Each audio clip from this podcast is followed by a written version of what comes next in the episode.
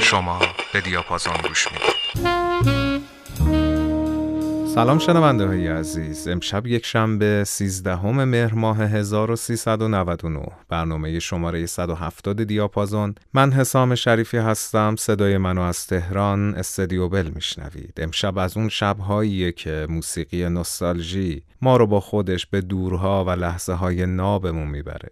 امشب باز هم سفری داریم به سوئیس و با موسیقی فولک این کشور در کنار هم یک ماجراجویی شیرین خواهیم داشت. بریم یه ترک دلنشین بشنویم بیاییم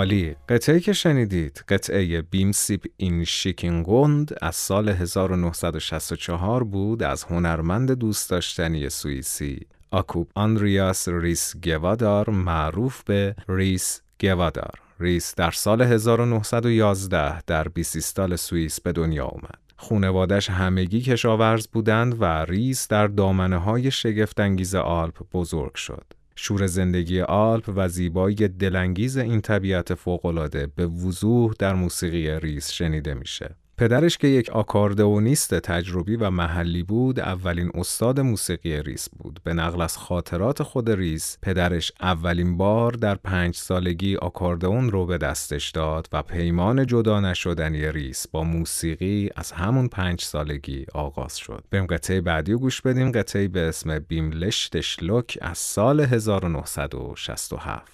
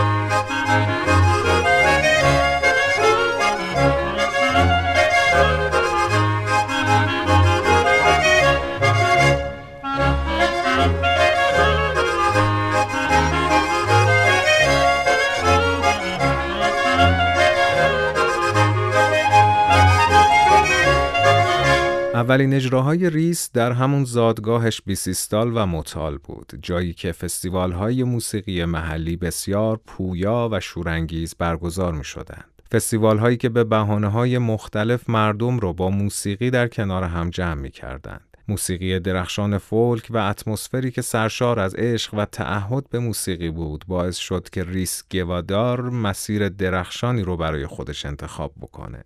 رفته رفته جایگاه خودش رو در این فستیوال ها پیدا کرد و با نبوغ مثال زدنش در نوازندگی محبوبیت پیدا کرد. ریسک وادار به معنای واقعی کلمه استاد بداه نوازی در آکاردئون بود. بریم قطعه بعدی رو گوش بدیم قطعه به اسم اکوفوم دلخ از سال 1960.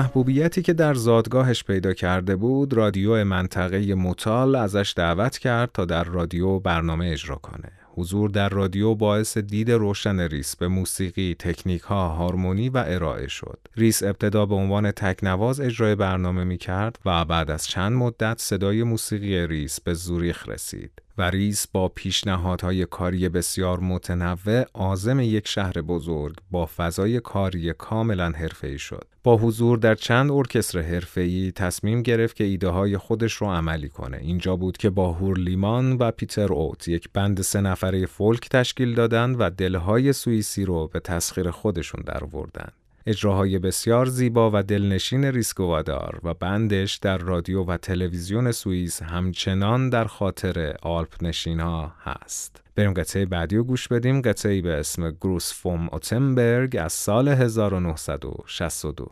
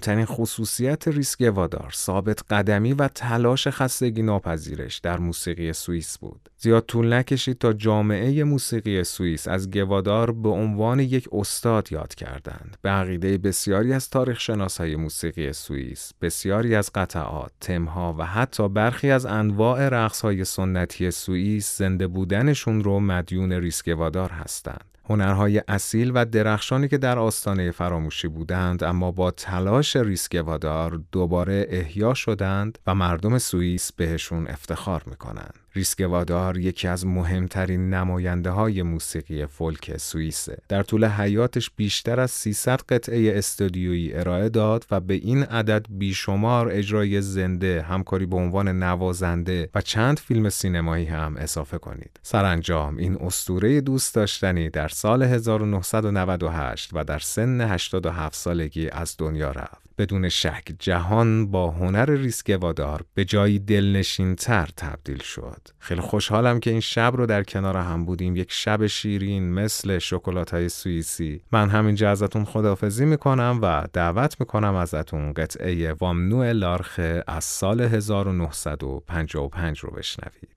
شبتون زیبا خدا نگهدار.